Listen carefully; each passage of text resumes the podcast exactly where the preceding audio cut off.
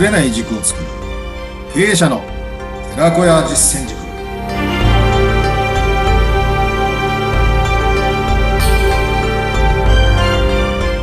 いかがお過ごしですか？こんにちは。インタビュアーの水野紅子です。こんにちは。国道実践塾リーダーシップブレイクスの斉藤です。ああもう8月も最後のね月曜日この番組はスタートこの回がスタートっていうことですけども、はい。学生時代で言うと宿題大変っていう時期ですよね。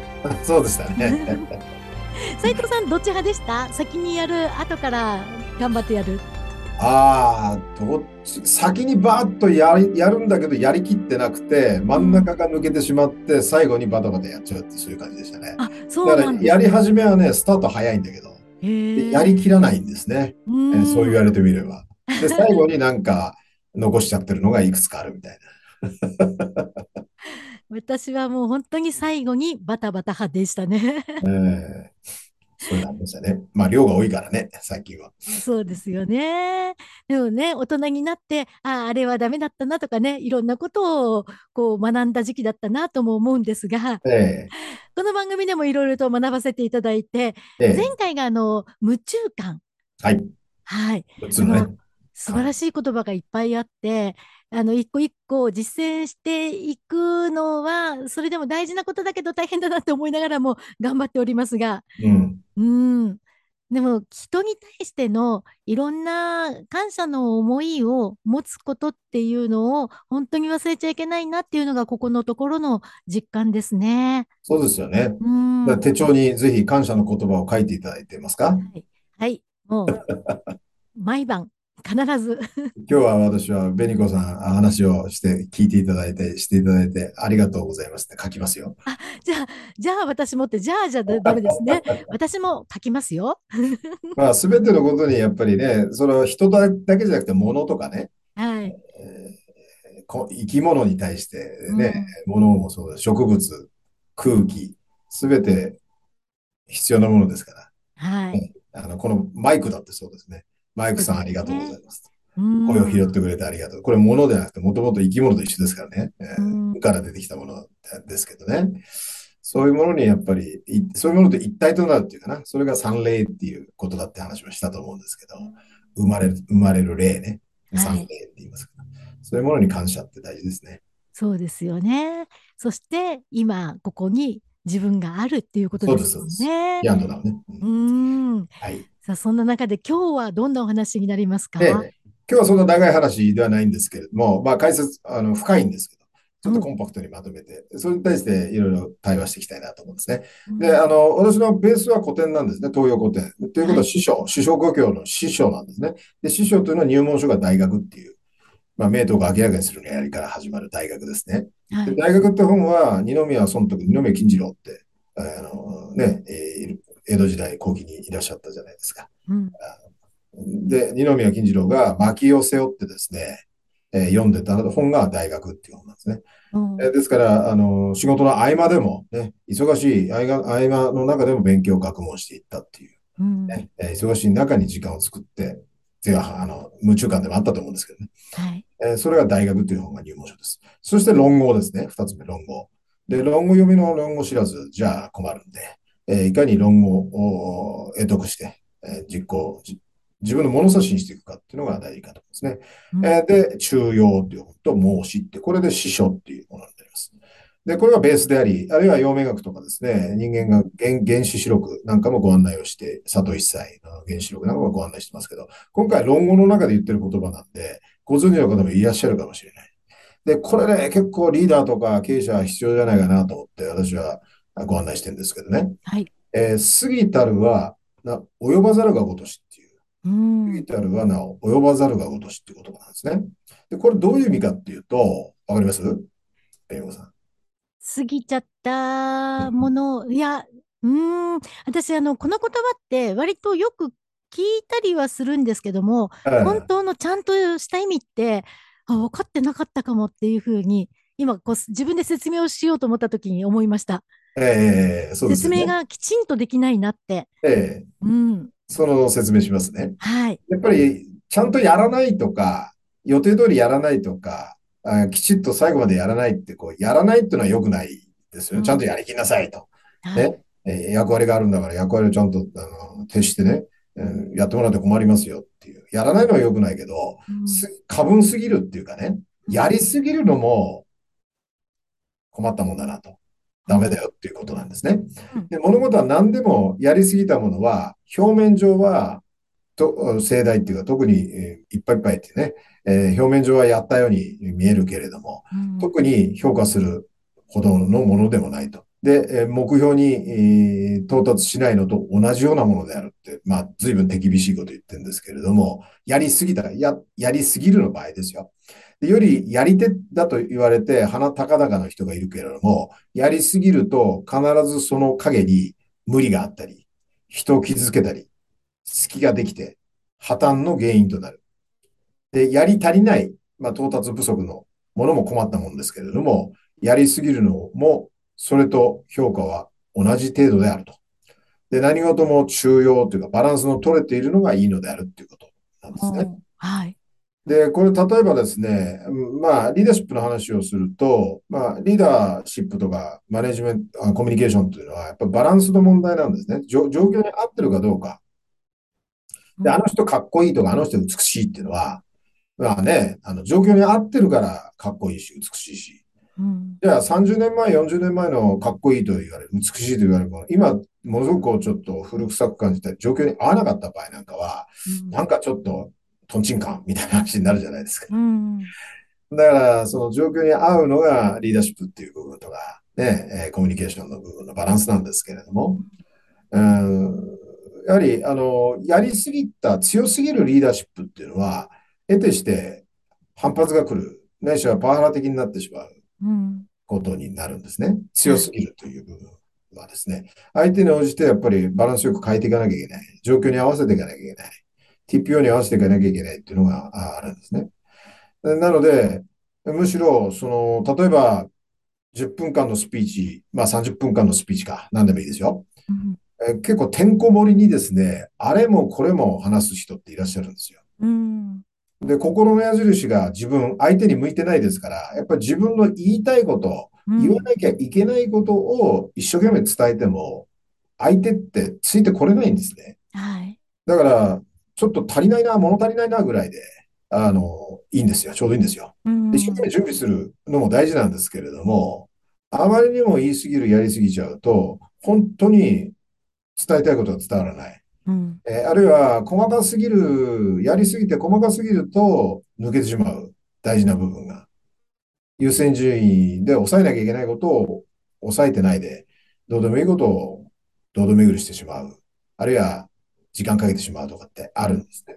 うん、なんで、あの、研修をですね、えー、大きなあの社員研修、企業様に対してやるんですけれども、やっぱり間、この間を大事にしたりね、ずっと一方的に話すと、やっぱりこう、いいことでも、こう、なんか入ってこないとかっていうのあるじゃないですか。はい。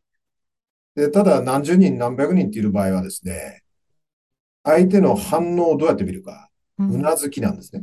こうやってうなずいてくれるか、紅子さん今うなずいていただいてると思うんですけど、うん、そのうなずきで確認をしながら、で、うなずきというのは心の握手なんですね。心の握手なんです。うん、なので、そこで反応を見ながら、時には聞いていく、あるいは質問を投げかけて、状況を把握していく、確認をしていくとか、よく見てよく聞く。そのために一方的になっちゃいけない。で、対話というのは会話と違うんですね。会話って話を合わせるだけなんです。それはそれでいいんですけど、ビジネスの場合っていうのは対になってなきゃいけない。あるいは対話とかダイアログになってなきゃいけないんで。やっぱり一方的に話すんじゃなくて、えー、相手の言い分もよく聞く、えー、もっと深掘りして質問して、えー、具体化していく。関連質問していくとか。でコミュニケーションもそうです。やりすぎる、話しすぎる。で、聞きっぱなしでずっと聞いてるだけでもダメですよ、逆に。うん、そこ大事じゃないかなと思うんでね。うん、まあ、あのー、大体そうですね、100%完璧主義になるとですね、やりすぎちゃいますから、それ以上。うん、まあ、提案書なんかもですね、8割ぐらい、7割ぐらいにして、あとはこうディスカッション、お客様とディスカッションしながら完全なものをね、作っていくともに。うん、おっしゃる通りそれなんですよ、そこ入れましょうって言うと、提案が決まってくるんですよね。はい。それはちょっといろんなビジネスシーン、提案書を書いて書く、あるいはそれプレゼンテーションする、うんえー場面とか、あるいは会議の場面とか、まあいろいろありますけど、面談の場面とかね、うんえーやっぱりやりすぎはいけないです。うん確かにあの、後輩とか部下とかに何かを教える時も教えすぎてしまうと、その人の考える力を奪ってしまってるってこともありますもんね。そうなんですね。うん。そうなんです。やっぱり考え、で、あと自分のレベルじゃないですね。例えば相手が若い人だったり、レベルが、まあ未成熟者だったら、はい。それは当然レベルが合いませんので、うん。こっちができるだろうと。よくあるのが、あの、仕事ができるう先輩が上司になったりして、後輩持ったり部下持ったりすると、ちょっとパワハラ的になりがちなんですね。うんえ自分ができるのにできないはずないと思っちゃいますから、うんそういう場面ありますよね。そうですね。で私たち、あの、こう、喋りの世界でも、うんこう、例えば、このテーマでこれを喋りたいっていう時に、いろんなお話ししたいことがあるんですけども、うん。捨てる勇気を持ちなさいっていうのはよく言われるんですよ。なるほど。話してる中で、あ、もうこれは言いたいけどやめとこうっていうのはあった方がいいっていうふうにうん。そうですね教わって。きました。う。うんん。で、どうしようかなって迷った時に言っちゃうと言い過ぎちゃうんですよね。うん。そうですね そこ。は微妙に難しいですけど、うんそこの判断はね。さっきあの、おっしゃっていたように、こう本当に言いたいことが霞んでいってしまってはダメですもんね。あれもこれも詰めすぎちゃって。うん。うん。よくあの、喋ってて話しててね、い真っ白になるっていう場面ってあるじゃないですか。うんまあ私はあんまりないんですけど、真っ白になっちゃうとね、ええ二つあって黙っても固まっちゃう人と、あとはいぶわーっといろんなこと言い出す人っているんですね。はい。あれもこれもあれもこれも。そうするともう本当に尻滅裂みたいな形で何言ってるかわかんないってことうになって、ん。やっぱり、あの、言い過ぎちゃうっていうのは良くないですよね。そうですね。私もあの、お話ししていて、で、えっと、結局、な、何の話していたんだっけ？っていうこともあるので。そうなんですようね。ん。だそこはじゃあ、この中、最後ね、何事も中庸、バランスを取れてるのがいいという。えーまあ、中庸っていうのはなんかこう、えー100目指すのに50でいいっていう、それは単なる妥協なんですね。妥協と中庸って違くて、自分もウィン、相手もウィンなんですね。で、統合っていうのが中庸の本当のポイントなんで、うん。あの、まあ、対話ということを考えると、あ和をもって尊しとなすっていうのは、まさに、えー日本人の対話力っていうのは、相手をおもんぱかって尊重し、尊敬し、認めつつですね、自分の意見も気持ち感情も、えー意見も言っていくっていうのが本来的な対話なんですね。で、相手を打ち負かそうとか、勝ち負けでえーやっちゃおうとかいうのが、まあ、いわゆるこう議論であって、えーディベート議論みたいになっちゃうんでね。そうではなくて、言い分も配慮しつつね。で、感情が入っちゃうとその辺が余裕なくなっちゃうんでね。うん。えー感情的になったり言い過ぎちゃったりってありますから、まあそういう意味では感情のコントロールも必要なのかもしれはい。ませんよね。ちゃんとあの、本当にバランスとか相手があるものだって、何事にも相手があるものっていうのをすごく意識することが大事っていうことですかね。そうです。うん。なので、まあ具体的に言うとね、まあじっくり話を聞こうと決めるってことですね。うん。相手の、相手をよく見て、状況をよく見て、うん。じっくり決める。で、あとはまあ前も言いましたけど、手帳にね、予定を決める。はい。予定ってやっぱり今日の予定ってよりいろんな角度から考えるじゃないですかう。ん。で、時間を取る、考える。えーそうすると、判断を誤らない部分もある。判断を誤ったとしてもまた元に戻せるってことですから。聞くという行為と、やっぱり計画を立てるっていうかな。やる前にちょっと段取りを取るっていうかな。うん。相手をよく思って、で、何を言えばいいのかな、うん。というところを持つっていうことかもしれませんね。うん。そして、その前にも、その手帳に最後にちゃんと感謝をっていう言葉がありましたけども、それをしていると、本当に相手に対しての対し方っていうのも変わってくるかなと思うので、うんあの、前回からのお話につながってきますね。いろんなことが。そうなんです大事ですねね。うんだから、まあ、ある私もね、ちょっと仕事とか家族以外のあるちょっと組織の中でのプロジェクトリーダーをやってるんですね。はいあの会の。うん。で、まあ、これは得意で好きで私ができることですから、うん。あの、プロジェクトを回していく、プロジェクトプランを立て、そしてそれをファシリテートしてミーティングを週1回朝8時、朝6時からやってるんですよ。はい。朝の早いですね。朝の6時からテンションがみんな高い。ただ、このテンションの高さにやっぱりついてこれないっていうのもありますよね。うん。えーあと、こっちはじっくり考えて準備してますから、はい。やっぱり非常にこう、なんて、で、決まった1時間の中でやらなきゃいけない義務感っていうのがありますんで、うん。もう時間決めてやってますからね。はい。そうすると、どうしてもいっぱいいっぱいになる人っていうか、ついてこれない人っていうか、ちょっともういいよって、逆にモチベーションを上げ、上げようというつもりがですね、なんかやる気を失せてしまってるって局面もないことはない。うん。ここは、やっぱり自分の役割全うっていうのは大事なんですけれども、まあ、あんまり張り切っちゃって、張り切りすぎちゃってですね、えー全部みんなついてこなきゃダメだよ、みたいなことになると、この杉田は親ざることとして逆効果になりますね。ああ、そうですね。うん、そうやってうん結構リーダーにはあると思いますよ。チームを引っ張リーダーには。この言葉はいいブレーキになりますね。そうなんです、そうなんです。ブレーキというかね、いっぺん客観視して自分を見直すっていうものにもなる、あるし、やっぱり相手がいるから自分がいるんだよっていう、うんそういう相手思考、相手中心に考えていかなきゃいけない部分もあるでしょうね。うん。うん。かといって言わなきゃいけないこととか、やらなきゃいけないことはきちっとやることですよ。まあ、未達で終わるとか、何もやらないっていうのは足りないっていうことでマイナスになっちゃいますから。そうですね。で、あの、行き過ぎたね、あの、リーダーシップ、リーダーっていうのは derailer って言って、 de、derailment って英語で言うんですよ。 derailer とかね、 derailment。うんこれは、あの、やりすぎうん。の脱線行動っていうんですね。うん。だから、やりすぎたリーダーシップ、つまり長所とか強みをあまりにも打ち出しすぎたり、状況に合わなかったりすると、短所、うん弱点になるってよく言うじゃないですか。はい。うん。だからそこのコントロールうん。は、じゃあ、どういう判断を、ね、うん判断基準を持ち、はいどういうことをやればいいかってことを考えなきゃいけないですよね、実践っていうことが。そうですね。これはあの言う言うのは簡単なんですけどね、えーうんなかなか難しいことですよ、これは意外と。はい。難しいと思います。けども、これはやった方がいいことですもんね、ちゃんとね。そうです、そうです。あらゆる局面でね。うん。なんで、ポイントは、やっぱりね、よく聞く、うんはいねえー傾聴力ですよね。うんえーで、えーそういう、やる前に、行う前に段取りをする、計画を立てる、うん予定を立てるとか。あとは常に、まあ前、最初の方に言った客観視ですね。うん客観視できるような時間を取る。